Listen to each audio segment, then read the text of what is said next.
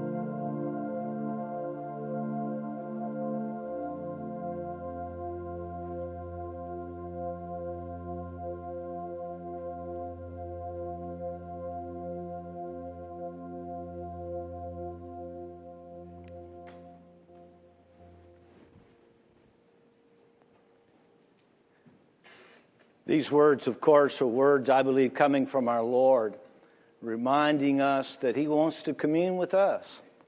And as we commune with Him, He communes with us. Join with me as we pray. Father, we come together today as brothers and sisters of the Lord, coming before the throne room of God.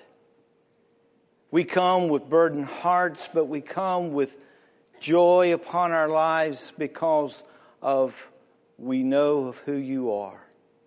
Through your Son, Jesus Christ, our Lord and Savior, He has given us the liberty to be able to call you Father, Abba.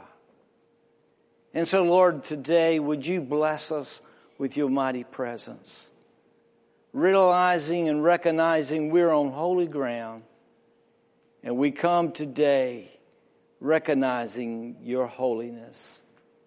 You truly are the Alpha and the Omega, the beginning and the end. You truly are the rose of Sharon, the lily of the valley. You truly are the rock of our salvation. We thank you, dear Lord, for how you're going to speak to our hearts here today.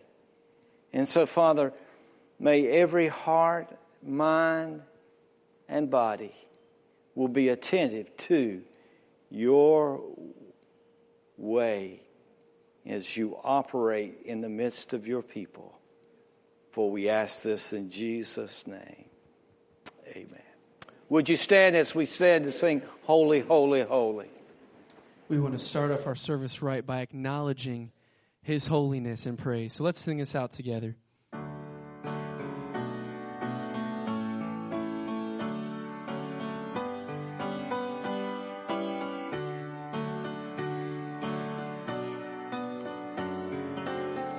Would you join with us? as we lift up the name of Jesus, acknowledging His holiness. Sing it with me. Holy, holy,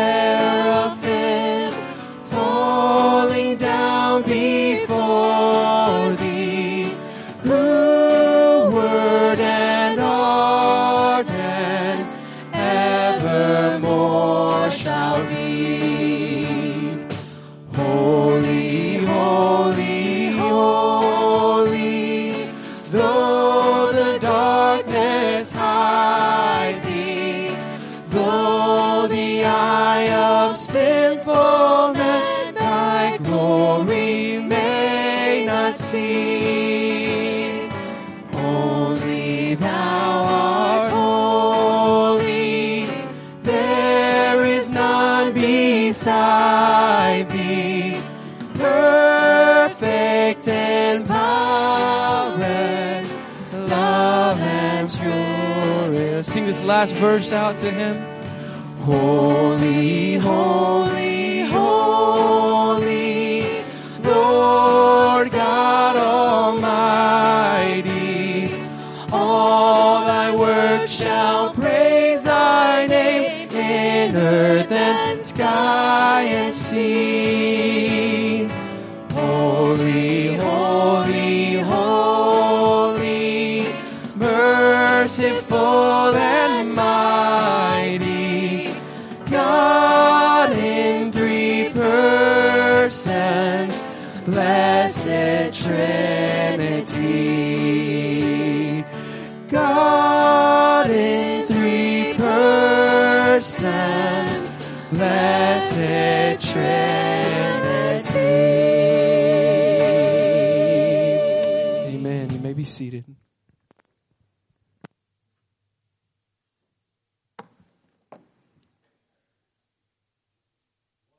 Great blessings of the Lord is when He we begin to pray and God begins to hear and begin to answer.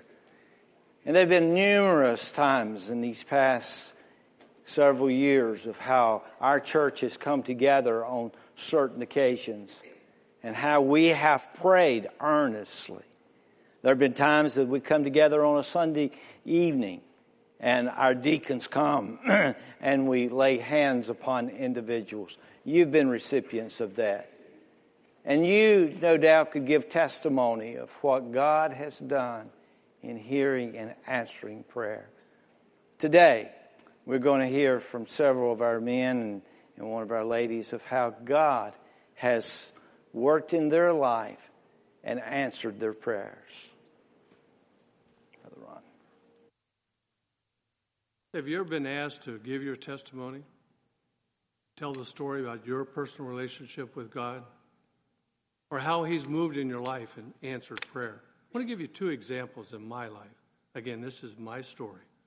It's not a speech, it's just my story. 1992, I had a disc rupture in my back, breaking into three pieces. So I was taken to Portsmouth Naval Hospital. They were going to have to do surgery, but they couldn't. I developed such a case of vertigo, everything spinning, that they couldn't do surgery until the vertigo went away. So I was in there a few days. A friend of ours came to visit on a Wednesday night, and I couldn't turn my half head to the left or to the right without just tremendous nausea. And was in great pain. So she knew that the vertigo had to go away so they could do the surgery. And she said, when we go back for choir practice this evening, we're going to pray specifically for the vertigo to go away. Thursday morning comes, my nurse gives me a pain shot. I'm having silly dream after silly dream after silly dream. At the end of one of the dreams, a voice says, Oh, by the way, your vertigo's gone. Woke me up. Remember, I can't sit up, I can't turn left to right. So I'm now sitting up in bed, looking left to right to find out who told me my vertigo was gone. And the nausea that was there, a sudden warmth of line of warmth came down. When it passed through my stomach, the nausea went away. The next day, they did surgery. March 2012, I was intubated in Chesapeake General Hospital. I was on life support systems. My entire system was shutting down. Doctors couldn't explain it. They said, they told Debbie, they said, within the next 12 to 24 hours, if he doesn't come out of it, he's not going to come out of it. During that time of intubation, I had a visit from a man on a white horse who told me, I want you to wake up. And I told him, My bags are packed, I'm ready to go. He said, Not now, not yet.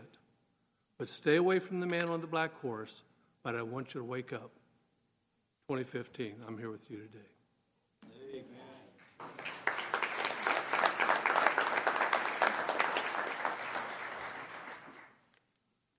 In spring of 2011, I started experiencing some pain in my back and in my sides. The pain got to the point where I could only sit in the recliner at home with pillows stuffed behind my back. I could no longer sleep in my bed.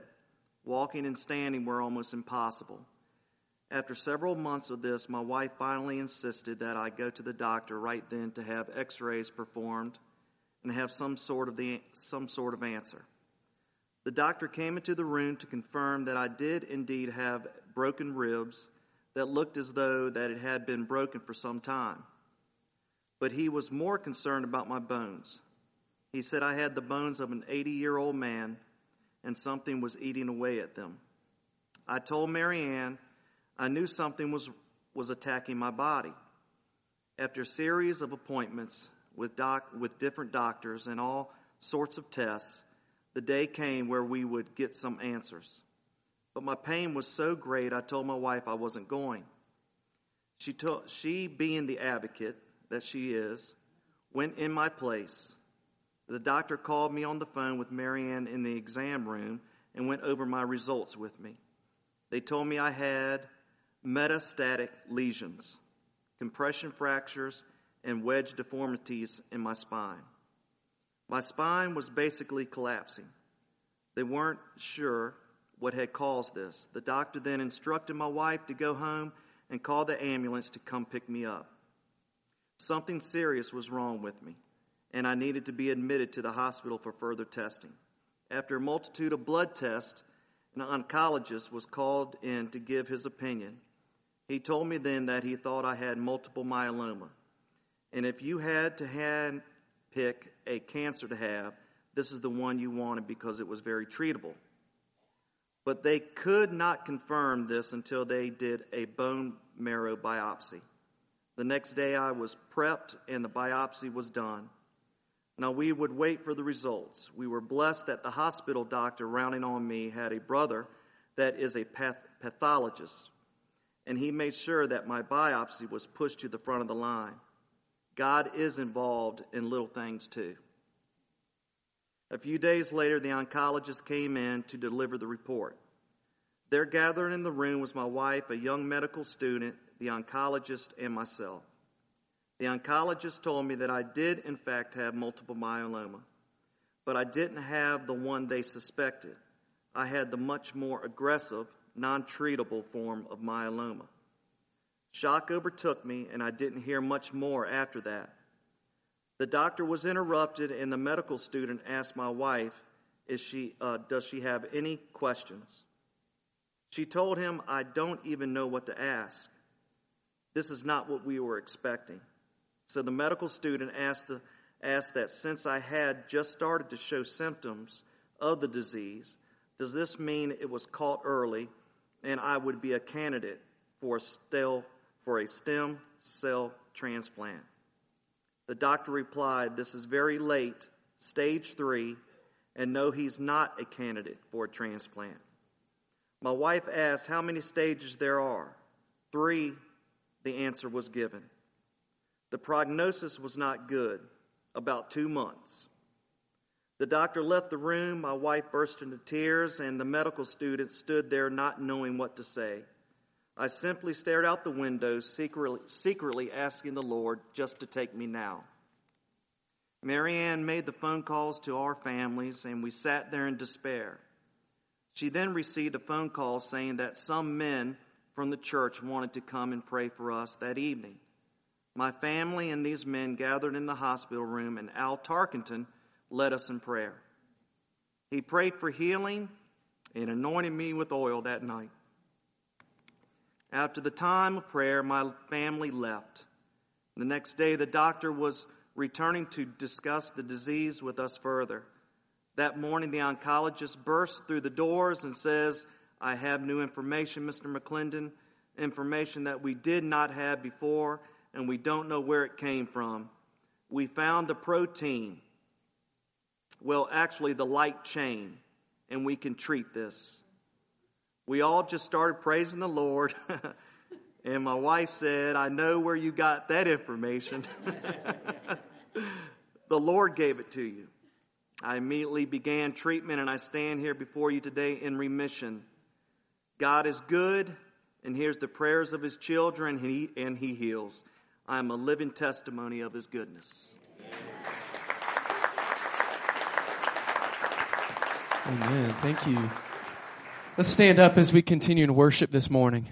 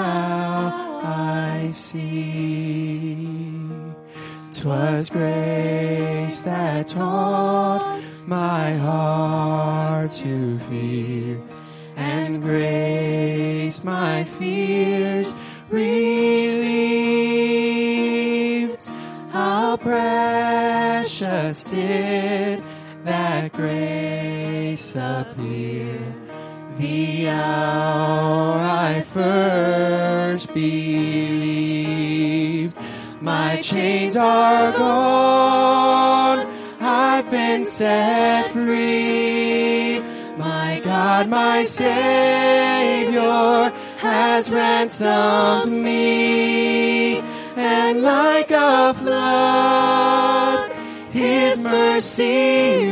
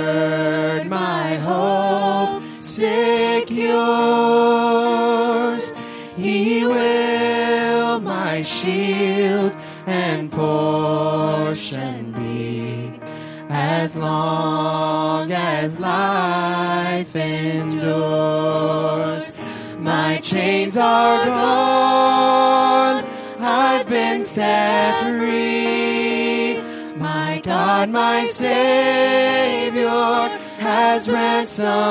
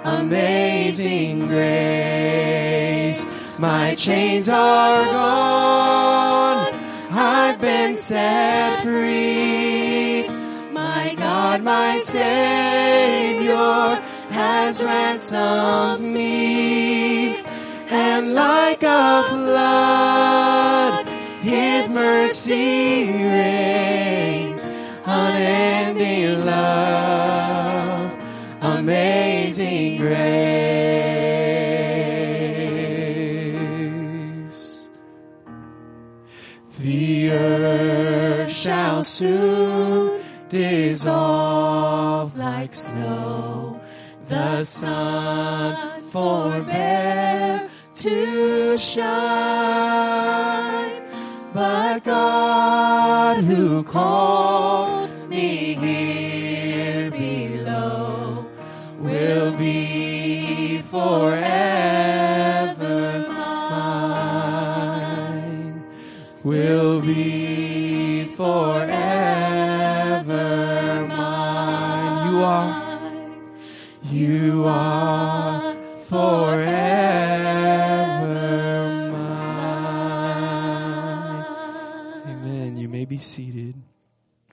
right now we just want to spend some time confessing our own personal sin to the Lord, repenting of our sins, and turning away from it. So, can we right now just spend a few minutes in silent prayer for the confession of our sins?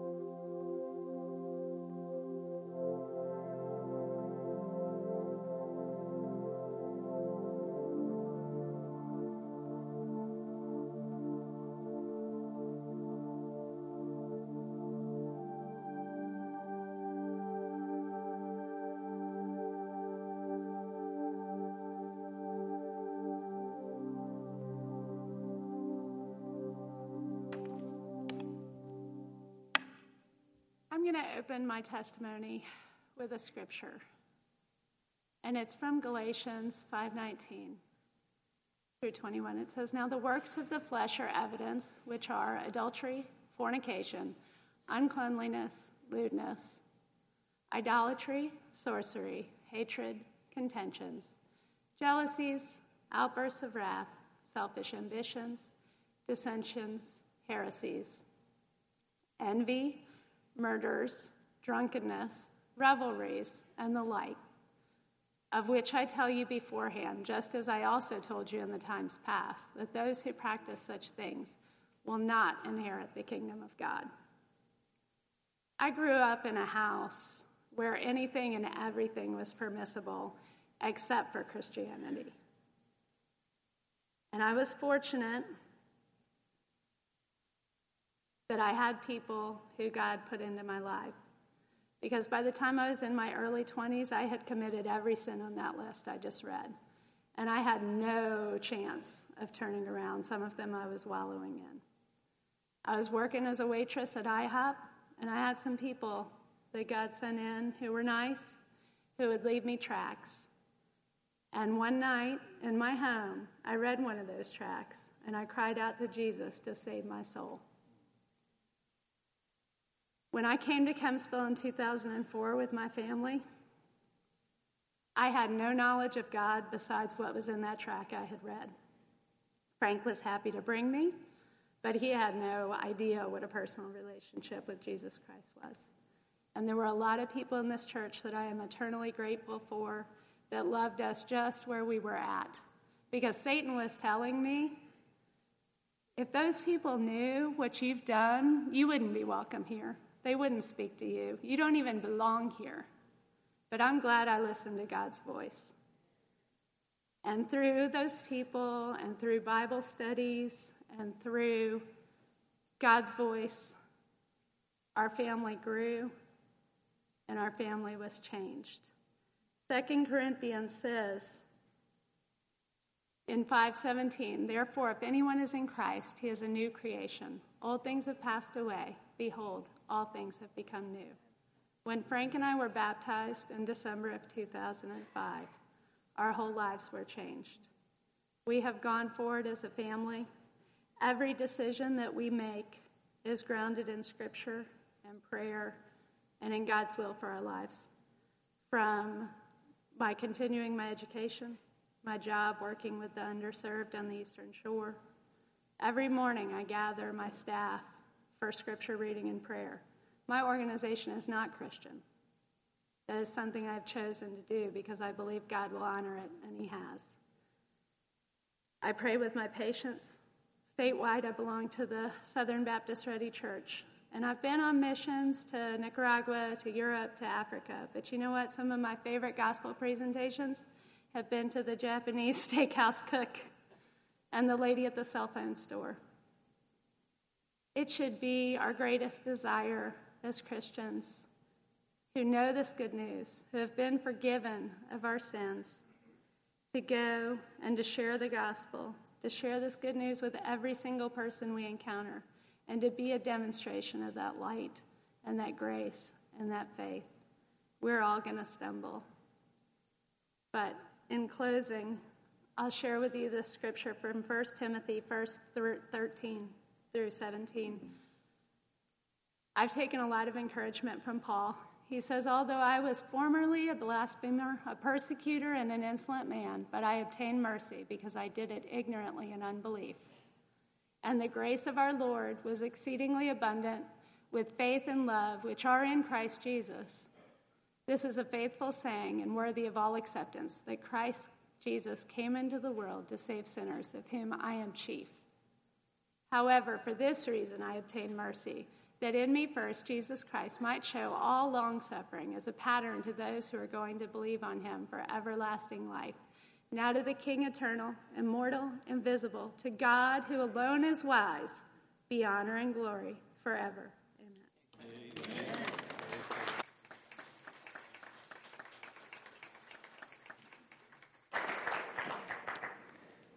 Prayer is so wonderful in the way that the Lord has allowed us to be able to come and to fellowship with Him through prayer. One of the greatest blessings that God has given to us through prayer is confession. 1 John 1 9, a verse of scriptures that I have referred to many times in my own life, and it's a promise that I have claimed and I have exercised.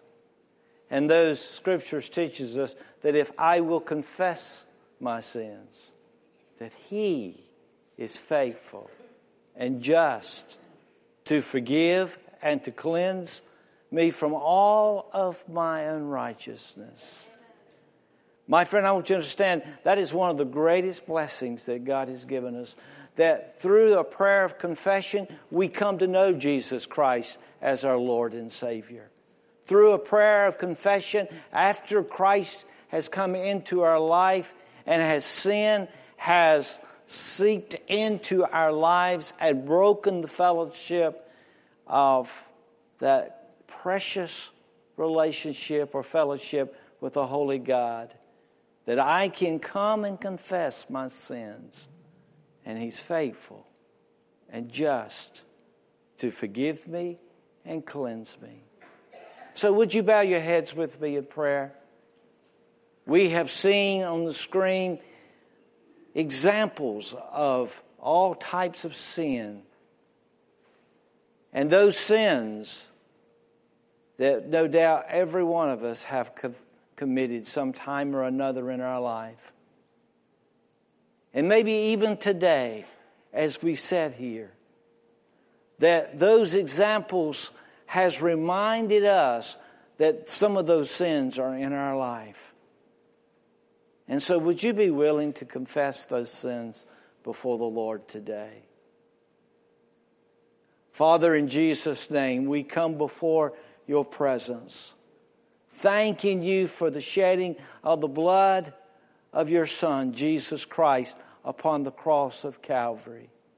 Thanking you that even though our sins may be as crimson, that through the cleansing of your blood and the confession of our sins, that you are able and willing to cleanse us and to make us whiter than snow. Right now, I confess to you that I'm a sinner. And I confess to you that sins had seeped into our life. And ask, dear Lord, that you would cleanse us and that you would forgive us and restore that wonderful relationship that we have with you.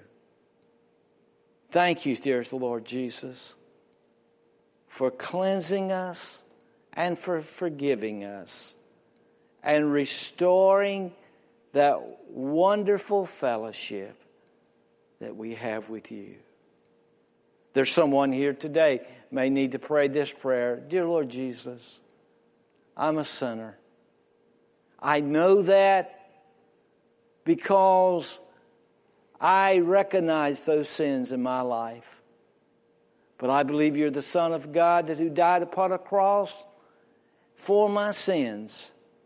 And I ask you, as I believe in my heart and with mouth confession that you had died upon a cross, buried, and rose again, I ask you to come into my life and to save me and to give me eternal life. Thank you, Lord, for saving my soul and cleansing my life. In Jesus' name, We come now to a very special part in the life of our service this morning. Many of you have written names upon the rocks or upon this cross.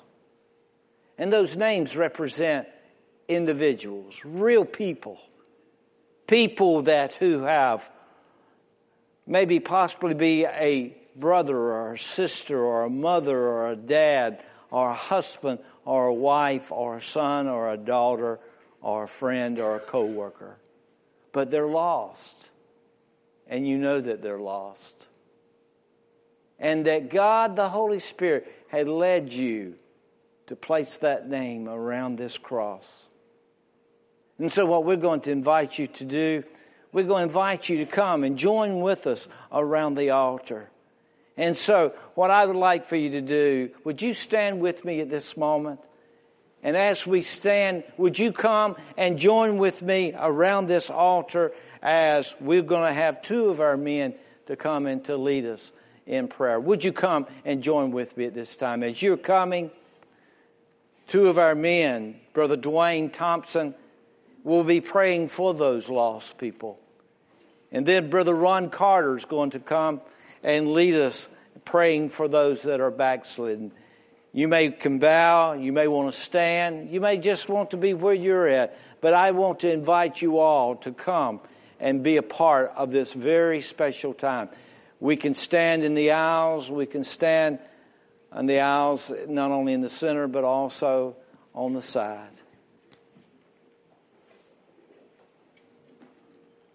Brother Dwayne.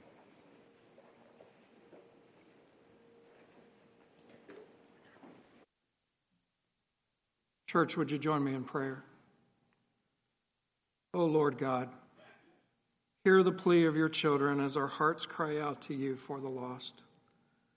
On these rocks at the foot of the cross are the names of our family members, our friends, our neighbors and co-workers, the names of individuals who are eternally lost without you. Father, through the power of the Holy Spirit, break the bonds of sin that so easily entangle.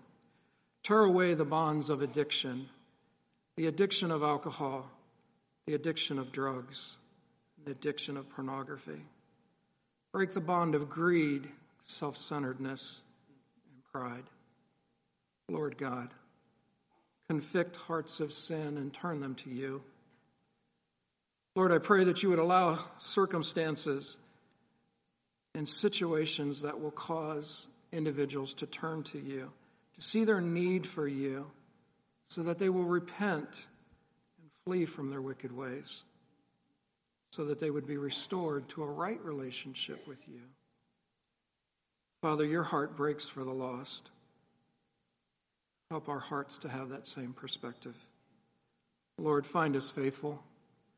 Give us the courage and boldness to speak your truth in love. Use us as a willing vessel to reach the lost. Abba, Father, thank you for hearing our plea.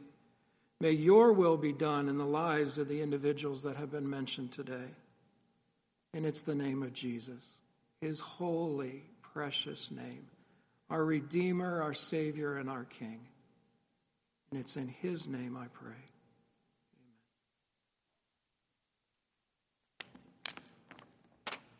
Father, as we continue in prayer, Father, we know that, as the Bible says, we are all sinners and fall short of the glory of God. Father, we wonder why. Why we allow temptation and distractions to come in our lives and, and create that sense of backsliding away from you, turning away from you. Father, we pray that uh, as strong as we try to be, we know that uh, that tempter is there Father, we know you've also said if we resist the devil, that he will flee. Father, I'm so thankful that you've identified that armor, that armor we can put on daily that will just uh, help us in our daily walk, in our daily look for you. But Father, when that happens, that we turn away, Father, there are many reasons that we, and many types of sins and temptation that we fall into that backslidden condition. Regardless of how many there are, there is the one answer, and that one answer is you. Father, help us remember. Remember that time when we first came to know you. Remember the love the, the joy we shared in our relationship with you. Help us remember that on a daily basis. And then, Father, help us to repent. Repent of those things, those those situations we find ourselves in that cause us to backslide, to turn away. And Father, the third thing I pray is that you ask, we ask that we repeat, we remember and repent.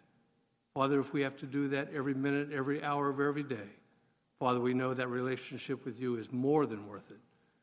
So, Father, guide and direct our hearts, protect our hearts, help us to remember, help us to repent, and help us to repeat those actions.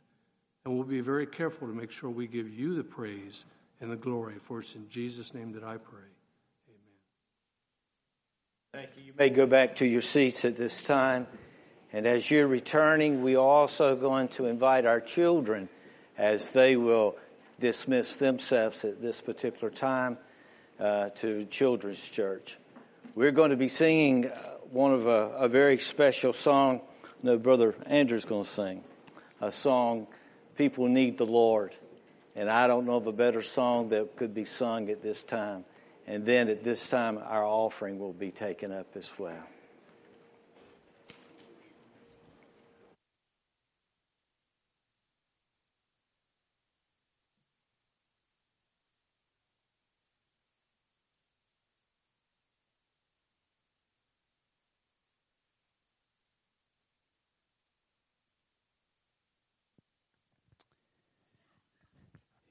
We could have our ushers come forward, we're just going to go to the Lord in prayer for our offering this morning.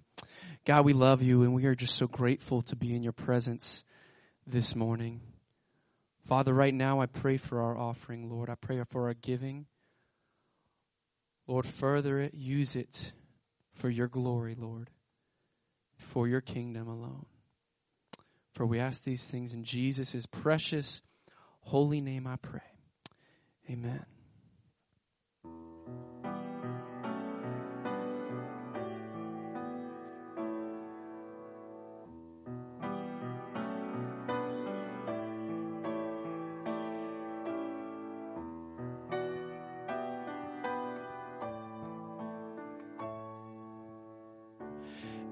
Every day they pass me by. I can see it in their eyes. Empty people filled with care. Headed who knows where. On they go through private pain, living fear to fear. Laughter hides their silent cries. Only Jesus hears. People need the Lord. People need the Lord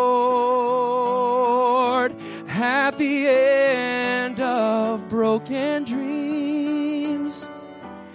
He's the open door. People need the Lord. People need the Lord.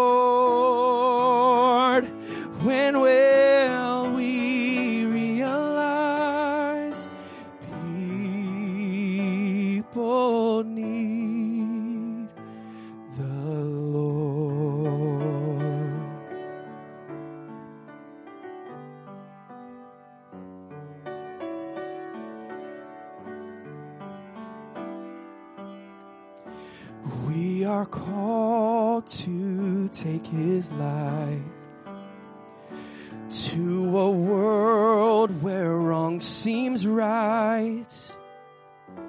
What could be too great a cost for sharing life with one who's lost?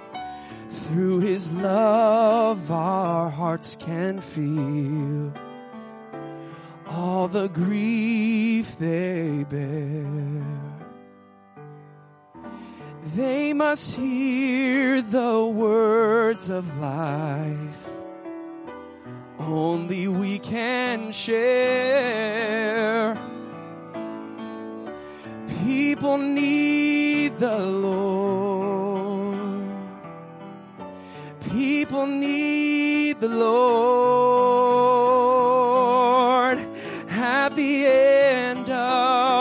Broken dreams, He's the open door.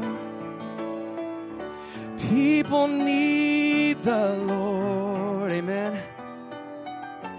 People need the Lord.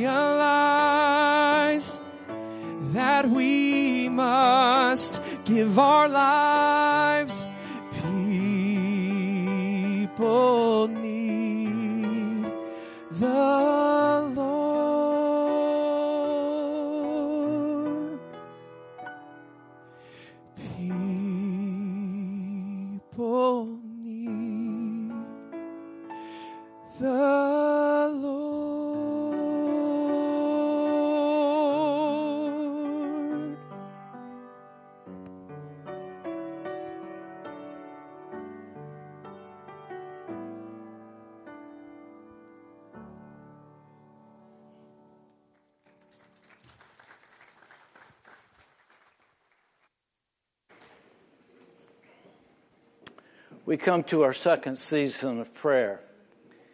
This season of prayer is we've asked several of our men and women to come and to lead us in prayer, praying for the needs of our church, praying for the needs of our missionaries, praying for the needs of the Southern Baptist Convention, but especially praying for revival and praying for our nation. I don't know of a greater time and a greater opportunity that God has given us today than to pray for revival. I believe that revival is real, and I believe God is ready to give revival when God's people are ready to receive revival. So, as they come to lead us in prayer, join with us in this prayer.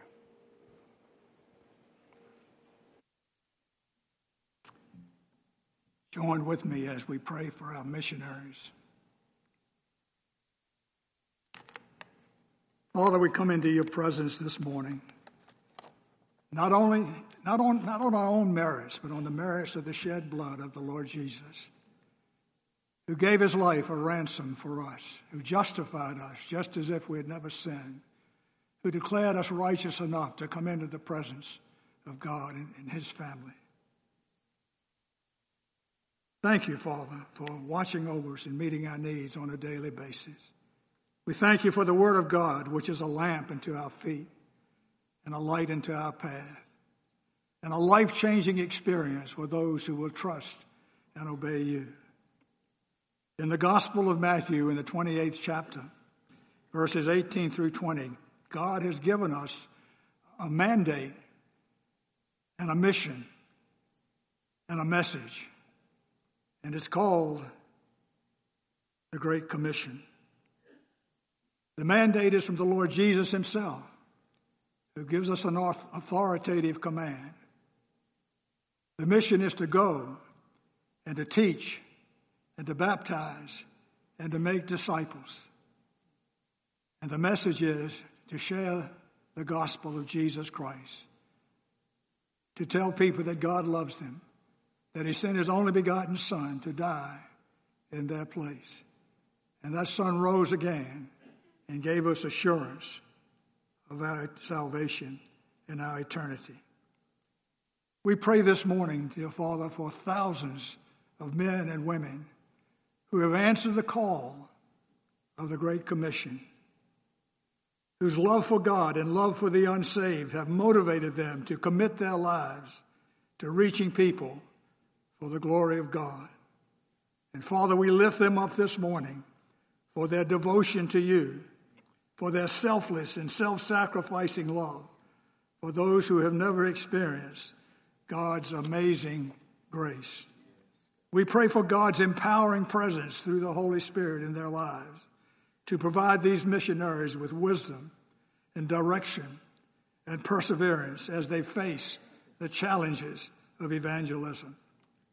We pray that they might experience joy and excitement and victory when they witness souls being saved and lives being dramatically changed. We also pray, Father, for specific organizations connected with the Southern Baptist Convention that are primarily involved in the fulfillment of, God's Great Commission. We pray for the North American Mission Board, whose job is to train and equip both full time and part time missionaries to accomplish God's redemptive plan. We pray for the officers and directors and personnel uh, in that organization. We pray for the support of an estimated 46,000 churches through the, who give through the cooperative program and who support this organization, as well as the support of the Annie Armstrong Easter offering.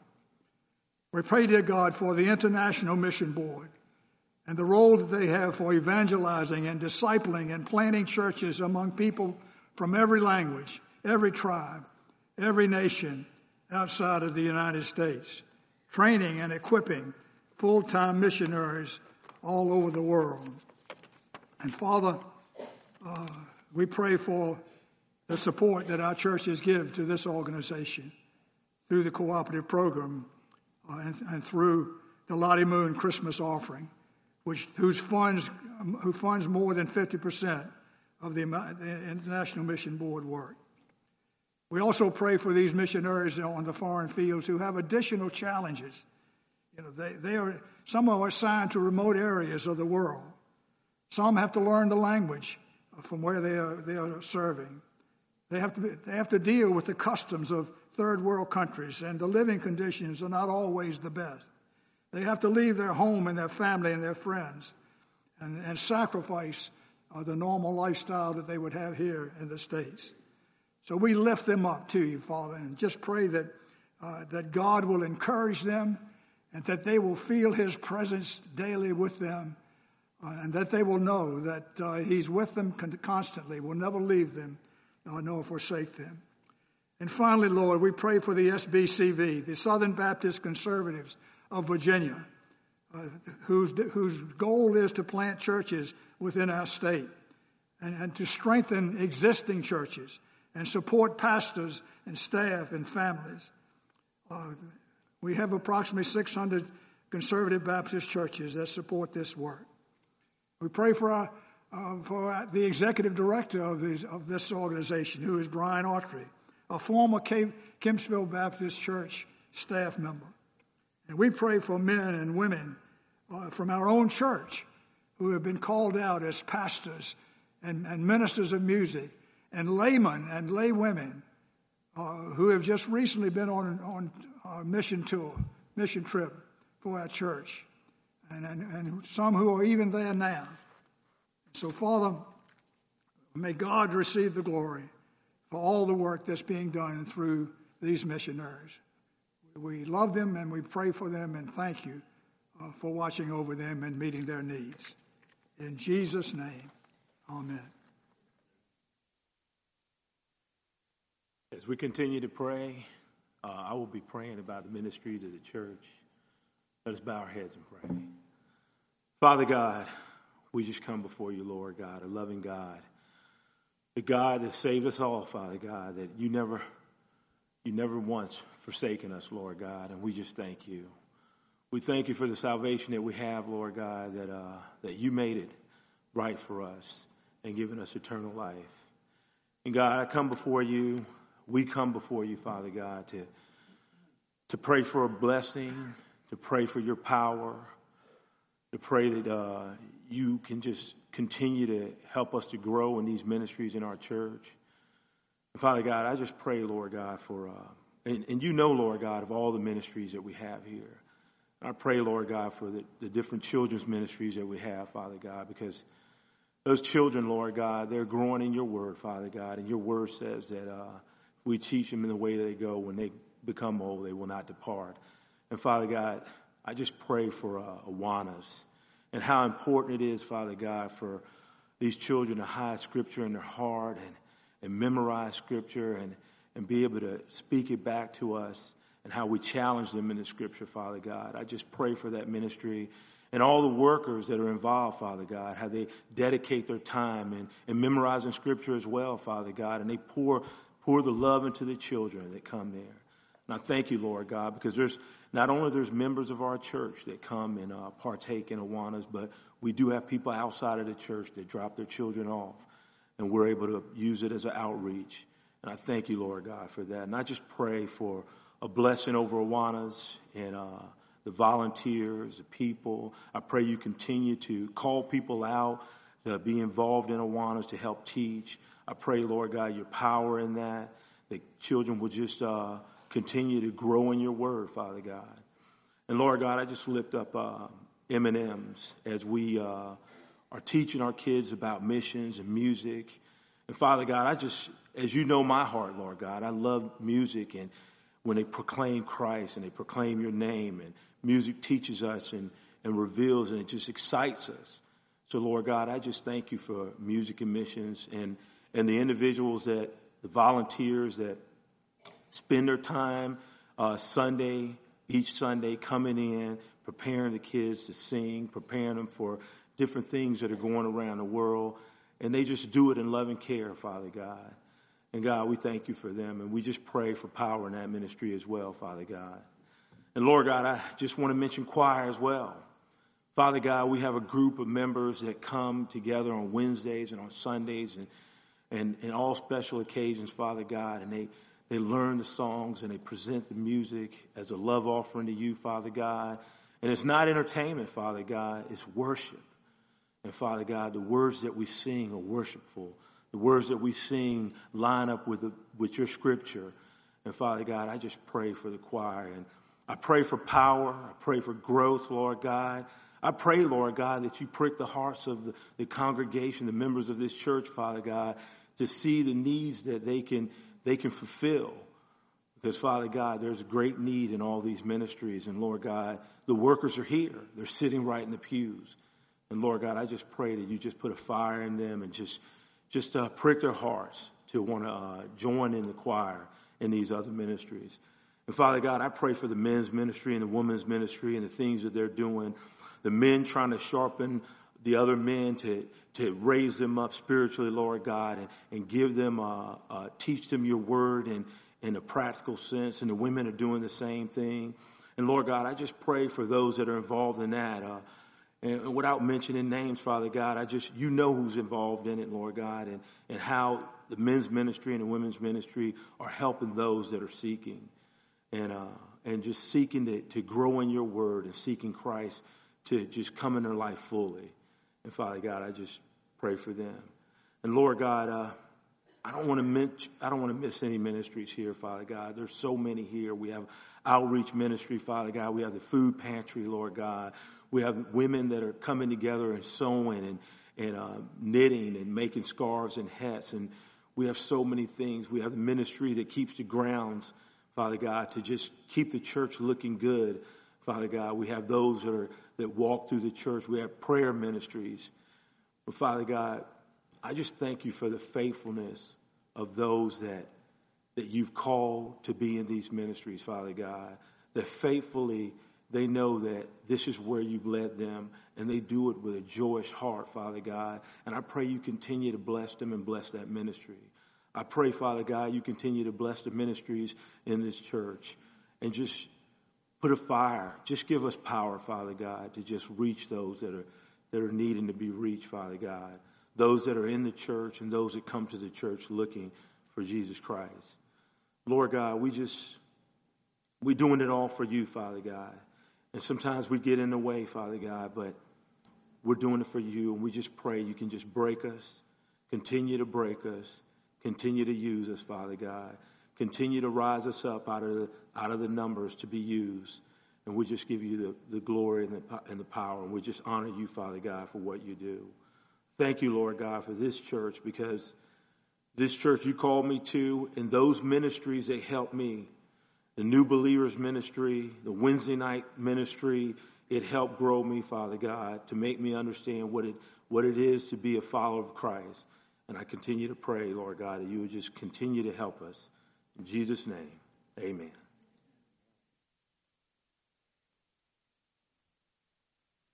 We continue in prayer this morning.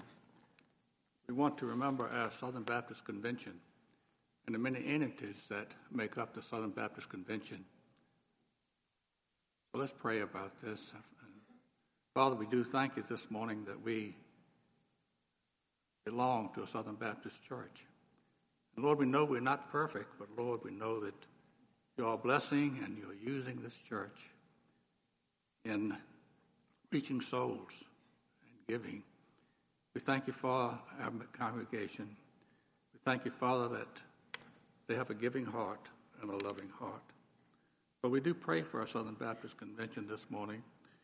We pray for Ronnie Floyd, who leads us. And Father, we can give testimony to the fact that he's a praying man. He loves to pray and he wants others to pray.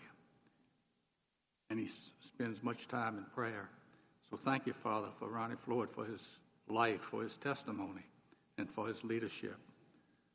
Father, we would pray for the many entities that come under the Southern Baptist Convention. We think of the executive committee that faithfully serve all year long carry on the uh, carry on the business of the Southern Baptist Convention. And Lord, we know that they are godly men and give their time and efforts, and we just pray that you might bless them and encourage them as they meet during the year to carry on the business. Father, we do pray that you might just use each one. And Father, we do now pray for our, uh, for our uh, Frank Page, that uh, is the president of our of our uh, executive committee. We pray you'll bless him today and encourage him as he labors for us.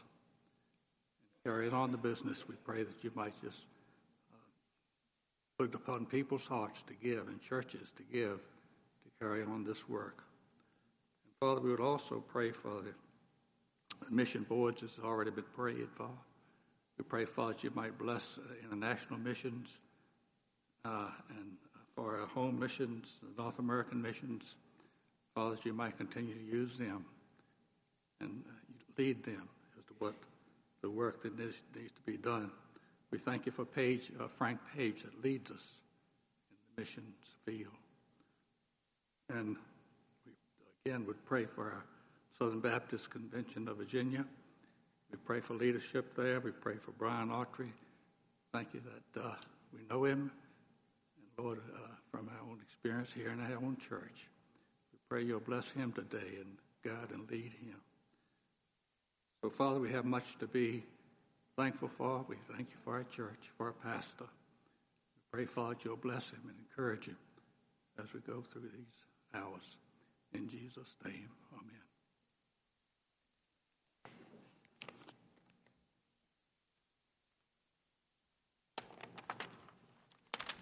Will you pray with me about revival for our nation, for our church, and for us individually?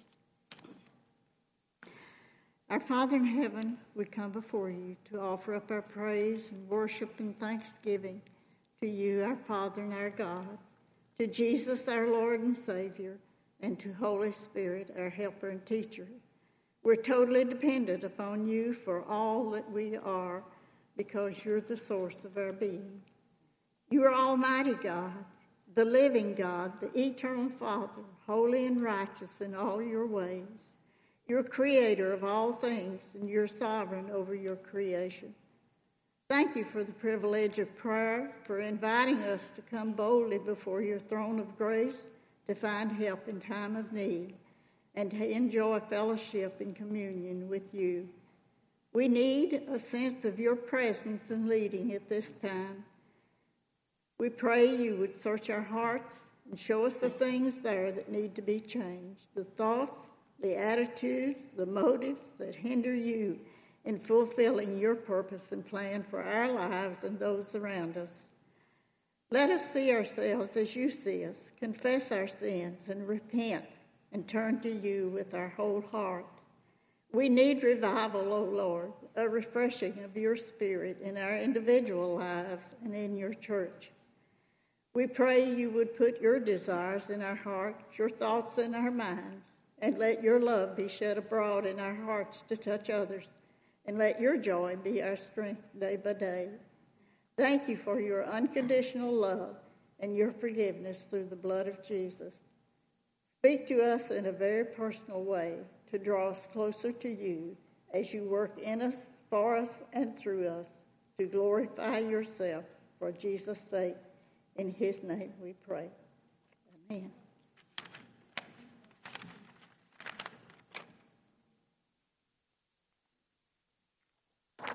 Let us pray that America, the physically beautiful, will again be spiritually and morally beautiful in the eyes of our God.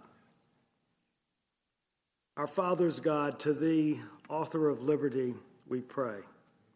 One nation under God. In God we trust.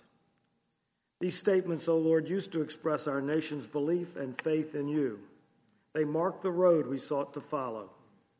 We implored you with song to bless us, stand beside us, and guide us. But now, O God, these are meaningless, hollow words for many of our fellow Americans, many of our leaders, many of our judges, entertainers, and media producers. You, O God, creator of all, are ignored and denied. O God, for this magnificently blessed country you have provided for and protected over and over, we thank you.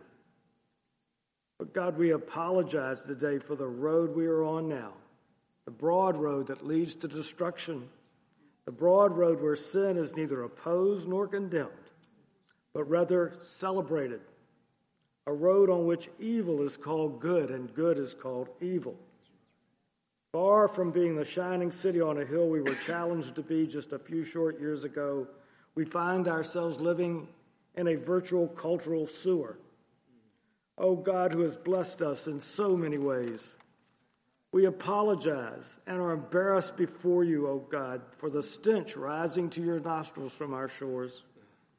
Oh Lord, forgive the sins of our countrymen and forgive us, your people, for our complacency, our timidity, our inertia in confronting Satan and his minions in Hollywood, the music industry, the media, and yes, Lord, even in our governmental entities.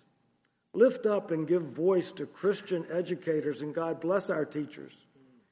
Give us voices of Christian reporters and editorial writers, Christian entertainers and athletes. Dear God, make your will and presence known to our president and his advisors. Bless and protect him. And Lord, the president to come, we have major decisions to make in the next year or so. Make your will and presence known to members of Congress and to our judges uh, once again. Guide and protect our peacekeepers and defenders and their families at home and abroad. Father, we acknowledge our nation's sin for legalizing the murder of unborn babies and for deeming legal same sex marriage in defiance and rejection of your holy plan for matrimony. Lord, forgive us for the bias and prejudice that divides us, that causes us to fear and mistrust one another just because of skin color, leading too often to violence in our cities and death in our streets.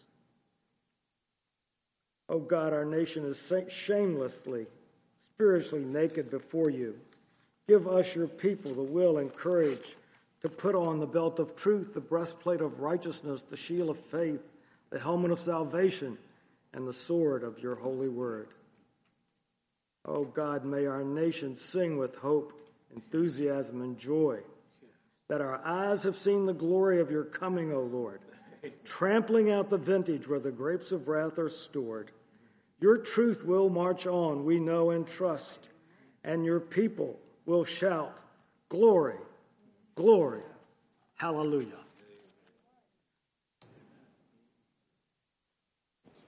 Join with me as we pray together.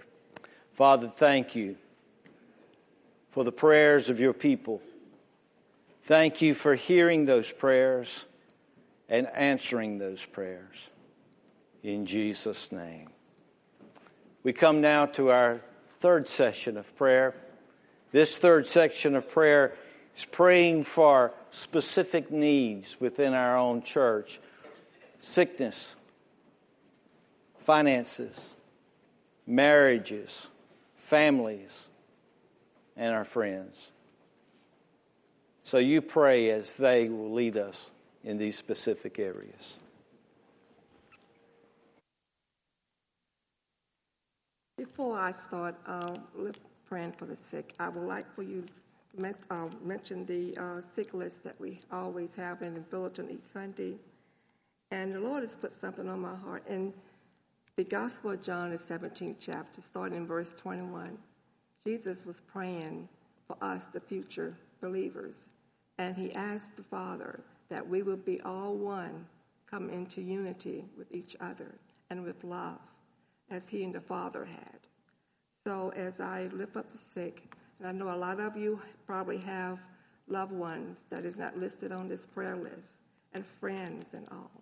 So we're all I would like for all of us just to come and lift those up in prayer as I lift the sick up.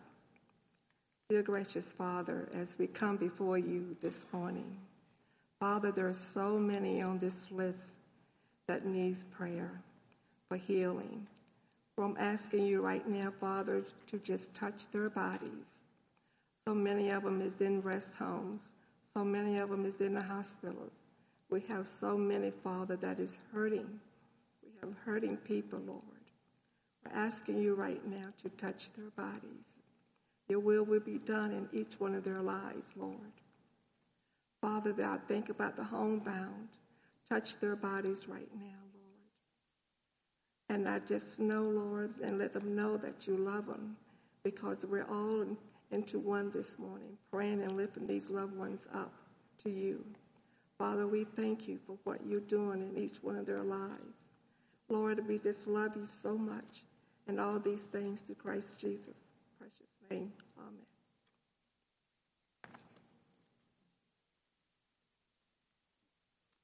Join with me as we pray for our finances.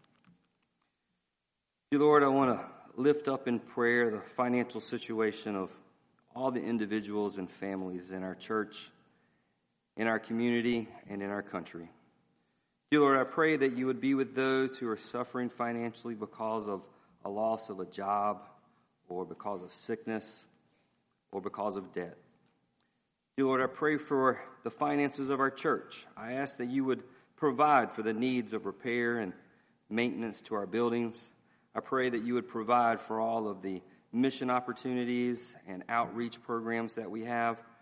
Dear Lord, I pray that, that you would just guide us as a church family to be good stewards of the blessings that you have given us. Oh Lord, I pray for the financial situation of our country.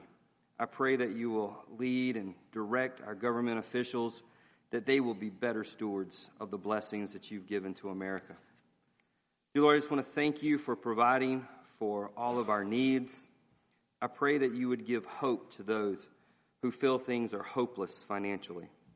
We give you all the honor and glory for how your will is worked in our lives. Amen.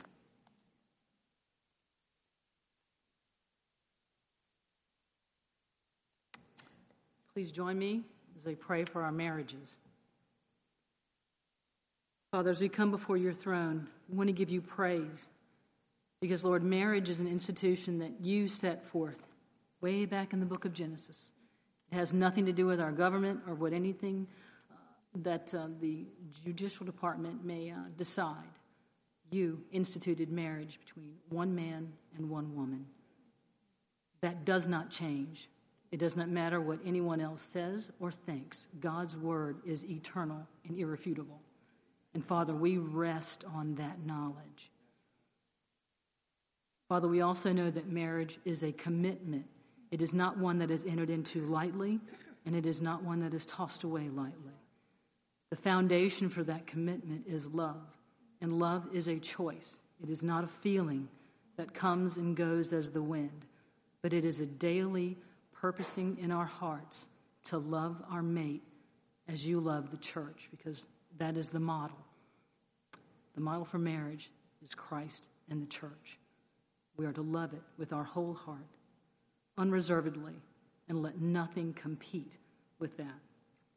So, Father, we ask you by the power of the Holy Spirit, as husband and wives, that we would reverence one another. Father, I just lift up husbands and ask that you stir within them the desire to love their wives completely, that nothing would compete with her. For the wives, Father, I pray that each of us would respect our husbands and show him the honor that you intend for him to be shown so that we may strengthen him. I pray that for the marriages that are uh, in trouble or, or just, Lord, those that are just having a, a rough patch, I pray that your spirit would speak encouragement over them and to remind them you are in the midst of it. And what may seem lifeless, Lord, you bring new life. So, Father, I speak, speak life over marriages that may be having a hard time. And, Father, for those that are doing well, Lord, we just thank you and rejoice and ask for your continued favor. Father, we know that a marriage is the best place for to raise our children, Lord, and I pray for the parents, Father, that we would continue to model Christ like behavior in our homes. But Lord, we live in a broken world, and that brokenness extends into marriages. And there are many, many broken homes. I lift them up, Father, for every single mom and dad that's struggling right now just to make it. Oh God, would you bless them? Speak encouragement over them. Let them know that they are loved. And Father, we will give you praise for that. Lord, now we just want to thank you for our families, and we thank you for how you're going to move we give you praise and glory for answers that are soon coming. In Christ's name we pray. Amen.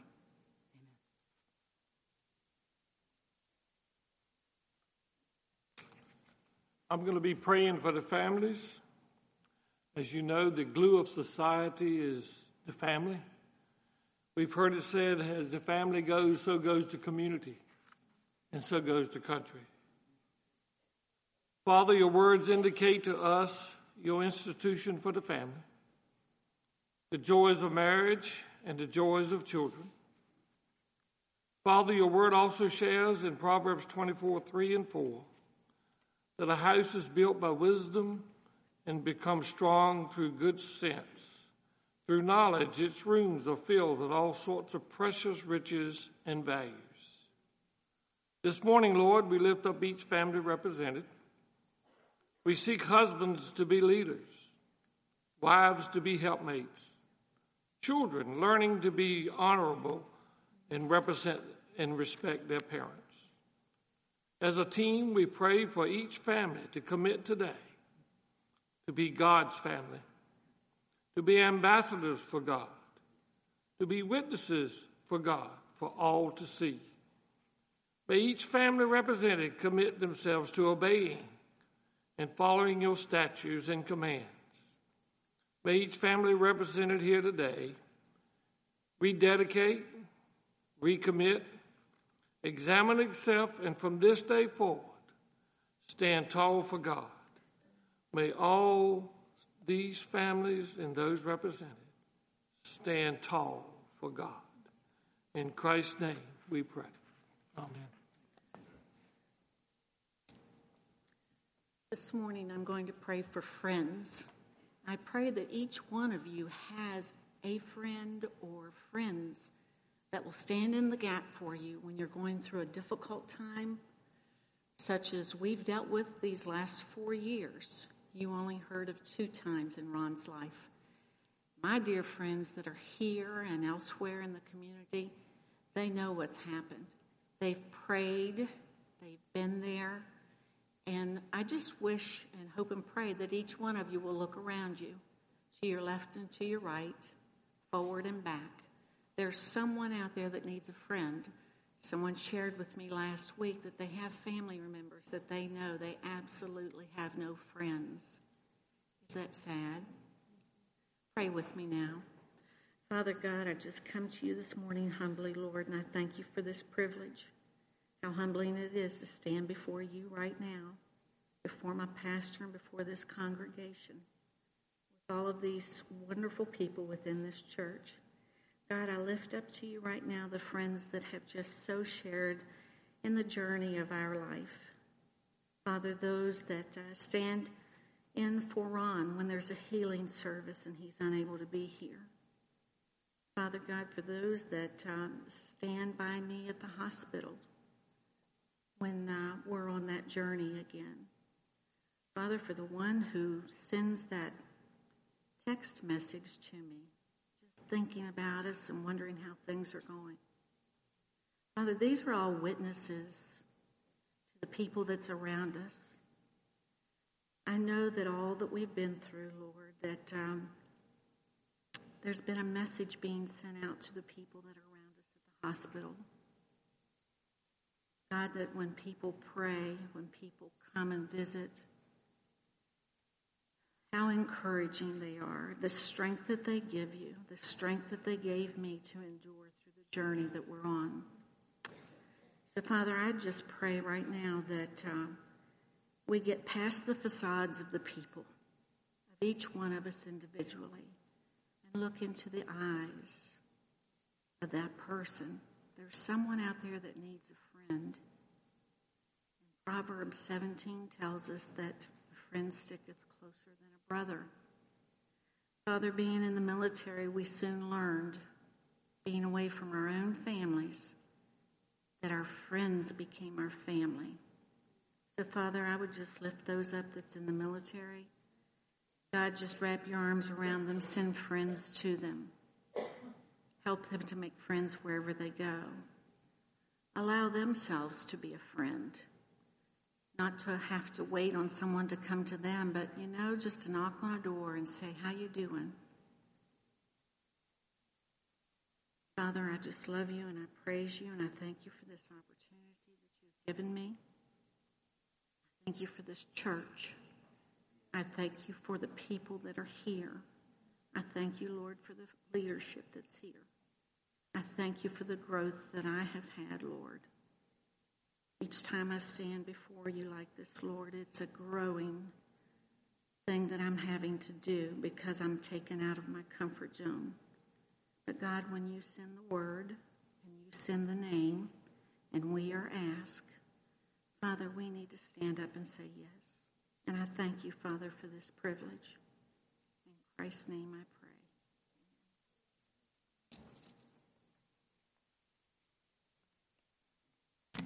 I'm not a public speaker, so I'm terrified, so I'll try to speak louder than my heart's pounding right now. So, you heard my husband give testimony about his cancer and how it affected his body. I'd like to share how it affected our lives. You see, if you've ever had to be a caretaker, you know what kind of worry, anxiety, and exhaustion I experienced. I went from being a wife and a lover to being a nurse, an advocate, and a caregiver for a very sick man. It was probably the hardest thing I've ever had to do. Because while I was crushed and falling apart on the inside, I couldn't let him see that. I had to remain upbeat and positive for him and for our children. I couldn't let him see me cry or feel hopeless for him. I had to be um, because I had to be his cheerleader to give him hope and to see that things are going to get better. It was very easy for Tim to feel depressed. In his mind, he was dying. But I had to hold it together, to be strong, and that weight was very heavy. I cried out to the Lord, and he heard my prayers. Through prayer, I was able to get through it. It wasn't just my prayers. We had people from all over the world praying for us, people we didn't even know. Our friends and family stepped up and blessed us in ways we couldn't imagine. From sending a note to say, I'm thinking of you, you're in my prayers, to preparing a meal for us so I didn't have to worry about that after going for treatments. We had friends calling us to take our girls for a sleepover or up to Busch Gardens and just to allow them to love on our kids for the day. And that meant so much to us to give them some normalcy in their lives because it's hard enough to have a sick spouse, but it's really hard to have a sick parent. And it was hard as a parent to have to tell them all the time, no, we can't do this or that because daddy's sick. So that was a great blessing for us. And then Tim's cancer treatment started in August, and we all know what happens in September. School starts. We had such a sweet group of ladies here to just gather up simple things like snacks for our kids' lunch boxes. And that meant the world to us because I didn't have time to go out and shop. And for our kids, it was like Christmas when they came home and saw that our table was covered with things just for them. It was those little things that made such a huge impact in our lives. The other burden we had was our finances. Tim had just begun working back for the state in January, and he had to stop working in August. And because he had not been with them for a year yet, we didn't qualify for family medical leave, which meant no disability, no paycheck. And they didn't have to hold his position for him, so the reality was we didn't know if he'd have a job. And if that wasn't enough, our health insurance was through his job. So I called up to the Human Resources office and spoke with a woman named Miss Austin and explained to her what our situation was and asked her what would happen with our insurance coverage because we had to have health insurance. Miss Austin was going up to Richmond that day to speak to the state legislation about some other things, and she said, I'm going to plead your case for them and ask if the state could help us out. She called me the next day and said, The state legislation said there's nothing that they could do, that we would have to pay for it out of our pockets, and that was going to cost us $1,200 a month. And again, he was getting no income. So Miss Austin was upset, and she says, We're going to pray right now. So she and I both prayed. And um, the next day, she called me and said, I took your husband's case to administration with the Department of Transportation. And VDOT has agreed to pay for your health insurance out of their budget. And they will keep Tim's job open until he returns. She and I both praised God right then on the phone, and He answered our prayers and took care of our needs. So now we had health insurance, but we still had household bills to pay. Pastor Kelly came to visit and ask how our church could help. This was very humbling for me because I had always been fine with giving, and that had never been a problem for me. It was the grace of receiving that was really hard. I guess part of that was pride. I didn't want to have to feel like a burden to anyone and that we couldn't provide for our family, and this was very difficult for me. He asked the church for a love offering for us, and we were blessed beyond measure. I was able to take off from my job and to take Tim for his treatments and not worry about where the money to pay for the lights and water would come from. We had very special people in this church that had supported us while Tim was in school and who continued to give, and some even increased their giving to help us during this difficult time. And I thank God for their sacrifices. And my prayer has always been that God would just bless them abundantly for all that they've given to us. God showed us that we can never outgive Him, and he, we just need to look to Him for our needs. You'll find that in times of difficulty, you will either leave or cleave to each other. I had no intentions of leaving. I began to see Tim in a different way than I had ever seen him before. He was no longer this strong leader in our home, he was broken and weak. And as his wife, I had to go from walking beside him through life to carrying him through this valley, and it was hard. I had to learn to totally lean on Jesus to give me the strength to help Tim. We are living out our marriage vows, for richer or poor, in sickness and in health, till death do we part. We've experienced the highs and lows in our marriage, and we came out of it stronger. But it was only through the grace of God that we got through it. Philippians 4:19 says, "And my God will supply every need of yours according to his riches and glory in Christ Jesus." God has certainly proved this to us. The Lord has showed me that he is Jehovah. He is my personal God that He is Jehovah Jireh, my provider. He is Jehovah Rapha, my healer. He is Jehovah Shalom, my peace. That became very important for me. And that He is Jehovah Rohi, my shepherd. I ask that you continue to pray for us. Tim is in remission, but the cancer did a lot of damage to his body. He's in pain all the time. He's got lots of pinched nerves in his spine.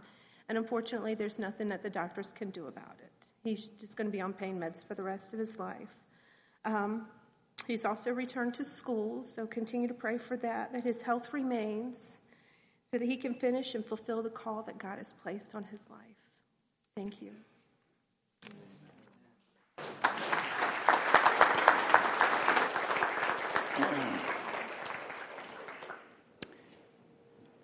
We have been in the presence of a holy God today. And God has spoken through his people, crying out and asking. We've heard testimonies of how God has heard and answered our prayers. And that motivates us and encourages us and it strengthens our faith. We never want to dismiss a service without giving an opportunity for someone to respond to the gospel and to respond to the call that God has placed upon their life. And possibly you're here today. God has spoken to you, and there has been specific prayer needs in your life. Maybe you want to come to the altar and lay those prayer needs before the Lord and to lay yourself before the Lord. Maybe you're here today, you've never invited Christ into your life. We want to give you that opportunity. Maybe you have done that, but you have never openly and publicly professed Him and to be baptized in His likeness. So we want to give you that opportunity. So as Brother Andrew comes, would you stand as we join in together in this invitation?